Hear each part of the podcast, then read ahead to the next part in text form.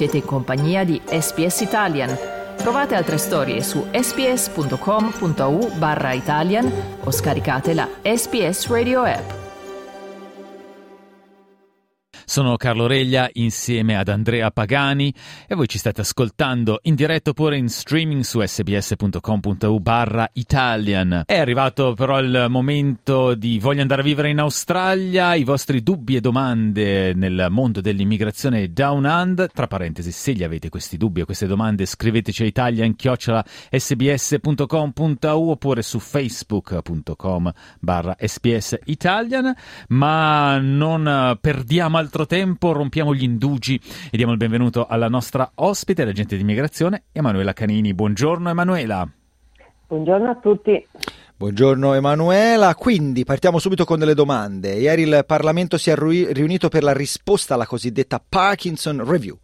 Ecco, la revisione sul sistema di immigrazione resa pubblica oltre sei mesi fa, non ci sono tempo di analizzare i dettagli che non conosciamo eh, su questa risposta, però vogliamo affrontare l'argomento ricordando che cos'era questa revisione, questa Parkinson Review e su che cosa puntava il dito per quanto riguarda i problemi dell'immigrazione.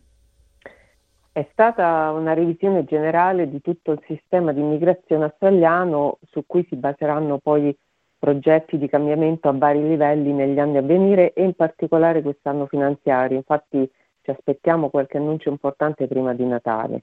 Eh, con la revisione si sono resi conto che il sistema non funziona e che modificare piccole normative di volta in volta non porta risultati concreti, per cui serve ripensare totalmente tutto il sistema per far sì che sia, sia l'Australia che gli immigrati possano averne dei benefici.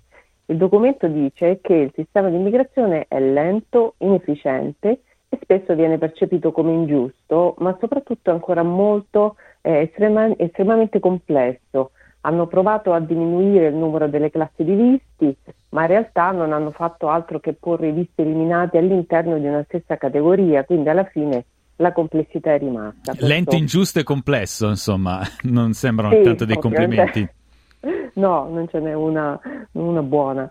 Eh, inoltre c'è il discorso dei residenti temporanei che durante gli anni si sono trovati a dover affrontare un visto dopo l'altro senza poter arrivare a residenza permanente se non dopo parecchi anni, eh, lasciando quindi la propria vita in un limbo senza fine. E il rapporto suggerisce quindi una riforma globale del sistema per evitare che l'Australia diventi una nazione diciamo permanentemente temporanea. E, e, poi nello specifico delle categorie dei visti hanno visto che quella che funziona di meno è la categoria dei visti a punti. E, e infine eh, la lista delle occupazioni è vecchia, è stata fatta basandosi su un manuale descrittivo di 20 anni fa che non riflette i cambiamenti di mercato, soprattutto da parte della tecnologia, in quanto alcune occupazioni moderne non sono nemmeno contemplate in questo manuale. Quindi insomma veramente un po' tutto da rifare. E Emanuela, eh, per quanto riguarda invece proprio le intenzioni del governo, ecco, qual è la direzione, insomma, cosa, cosa avrebbe voluto fare o cosa vorrà fare il governo per modificare questo sistema di immigrazione? Innanzitutto l'obiettivo non è quello di aumentare il numero delle persone che entrano, eh, casomai facilitare il passaggio da stato temporaneo a stato permanente, ma soprattutto eh, variare la composizione dei candidati, alzarne il livello. Intanto il governo è sempre interessato a mantenere il mercato degli studenti universitari che sono quelli che portano più capitale. Infatti recentemente ha reagito quando ha capito che un certo numero di studenti si iscriveva all'università per avere il visto studio più facilmente e poi una volta arrivati lasciava l'università per iscriversi ai college molto più economici. Quindi adesso il numero dei rifiuti dei visti di studio è aumentato e il governo si è adoperato per chiudere questi percorsi indesiderati cercando anche di impedire le commissioni che prendono le agenzie delle scuole in questi casi. E inoltre il governo ha aumentato anche il requisito finanziario dove gli studenti devono dimostrare di avere fondi sufficienti per mantenersi e pagare la scuola, anche perché tutte le concessioni dovute al Covid sono state ormai eliminate e gli studenti possono lavorare soltanto part-time per la maggior parte dei casi, per non parlare ovviamente dell'aumento del costo di vita in Australia a seguito della pandemia. E per quanto riguarda i lavoratori invece, eh, il governo è interessato ad attirare professioni ad un certo livello di stipendio ed ecco quindi che il minimo eh, richiesto per le sponsorizzazioni il primo luglio è stato aumentato da 53.900 che era una cifra rimasta ferma da più di 10 anni, a 70.000 dollari. E inoltre con l'idea che forse è meglio dare una residenza permanente a chi già lavora in Australia ed è integrato piuttosto a chi arriva con un visto appunti senza lavoro, è già stata varata la legge il 25 novembre per far sì che tutti gli sponsorizzati con qualsiasi occupazione che lavorano già per uno sponsor con un visto 482 possano ottenere la residenza permanente tramite lo stesso sponsor dopo due anni di lavoro. Infine, per i prossimi arrivi di lavoratori, il governo vorrebbe creare tre livelli di scrutinio, uno basso per chi guadagna stipendi molto alti, uno medio per chi guadagna più o meno insomma, sopra i 70.000 e uno molto più approfondito per quei lavoratori che hanno dei salari bassi, perché ricordo che anche se lo stipendio minimo per essere sponsorizzati adesso è 70.000, ci sono ancora delle opzioni di visto a livello regionale in certi settori come l'agricoltura dove ci sono esenzioni da questo minimo. Quindi sembra che ci sia una direzione che il governo voglia prendere per ogni categoria di visti, ma vedremo quale riuscirà a fare. Senti Emanuela, con le informazioni di cui siamo a conoscenza e senza sapere precisamente che cosa dirà il governo in questa sua risposta, eh, cosa possiamo aspettarci nei prossimi mesi? Eh, dei cambiamenti drastici, eh, degli aggiustamenti? Prima appunto ci ricordavi cosa diceva la Parkinson Review, eh, l'immigrazione è percepita come un sistema lento, ingiusto e complesso, c'è possibilità di uscire, di, eh, di sbrigare questa matassa oppure oppure è una missione impossibile? Ma è possibile che ci siano grandi cambiamenti, ma non credo su tutti i fronti. Ad esempio, riformare tutto il sistema dei visti appunti secondo me è una cosa che richiede molto tempo, però mi aspetto cambiamenti per i visti di lavoro, come ad esempio aumentare da 60 giorni a 6 mesi il tempo concesso a uno sponsorizzato per trovarsi un altro sponsor se dovesse perdere il lavoro. Inoltre mi aspetterei anche l'abolizione del cosiddetto labor market testing, perché tanto sappiamo che non funziona, è quasi una farsa, eh, magari lo sostituiranno con qualcos'altro. Um, inoltre ci potrebbe essere un rimaneggiamento della lista delle occupazioni, magari una unificazione di tutte queste liste che ormai sono talmente tante non ci si capisce più niente, quindi una unificazione in una unica lista o addirittura l'abolizione totale di questa lista e ci aspettiamo anche una riforma del sistema di appello, in quanto neanche i tribunali amministrativi stanno funzionando come dovrebbero, sia perché i tempi di attesa ormai hanno battuto tutti i record, sia anche perché le, le persone impiegate per gli appelli arrivano a questo ruolo non per competenze ma per nomina politica. La riforma dei tribunali tra l'altro è stata discussa proprio ieri, quindi vedremo nei prossimi giorni se ci saranno informazioni più dettagliate.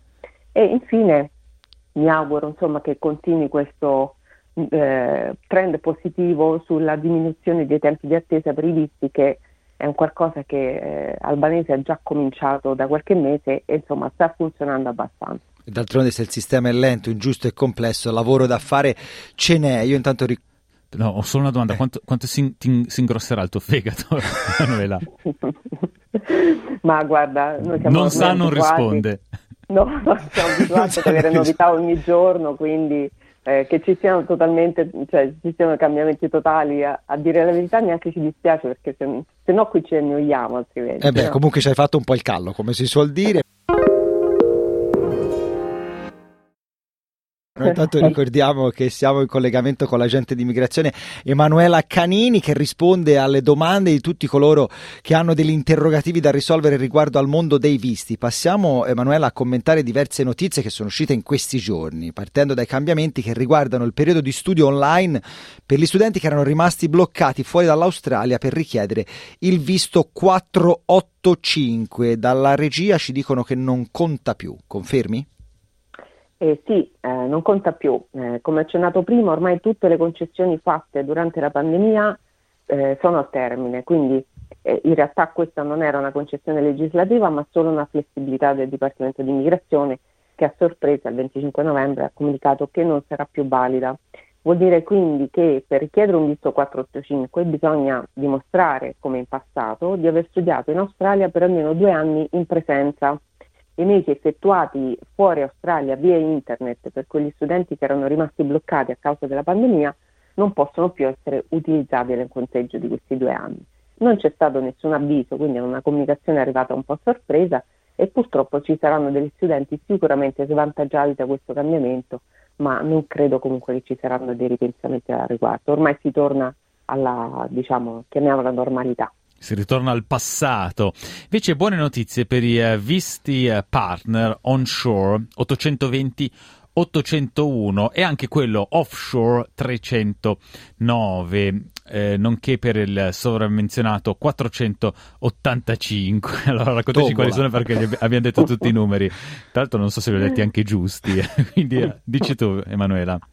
Sì, sì, sono giusti. Allora, questi sono visti che presuppongono di essere richiesti in Australia o fuori Australia e quindi trovarsi in Australia o fuori Australia a seconda do, di dove l'abbiamo richiesti al momento dell'approvazione appunto a seconda del visto. Mentre il requisito di trovarsi in un certo posto al momento della richiesta non cambia, quindi i visti che vanno richiesti fuori Australia ancora si devono richiedere fuori Australia, si potrà essere ovunque, eh, ovunque si vuole al momento dell'approvazione. Per esempio, chi richiede un visto partner in Australia, South Class 820 potrà essere anche fuori Australia al momento dell'approvazione, mentre prima bisogna essere in Australia. Ah, prima praticamente era, era un limbo, dovevi essere sempre sul posto e non uh, muoverti di un secondo.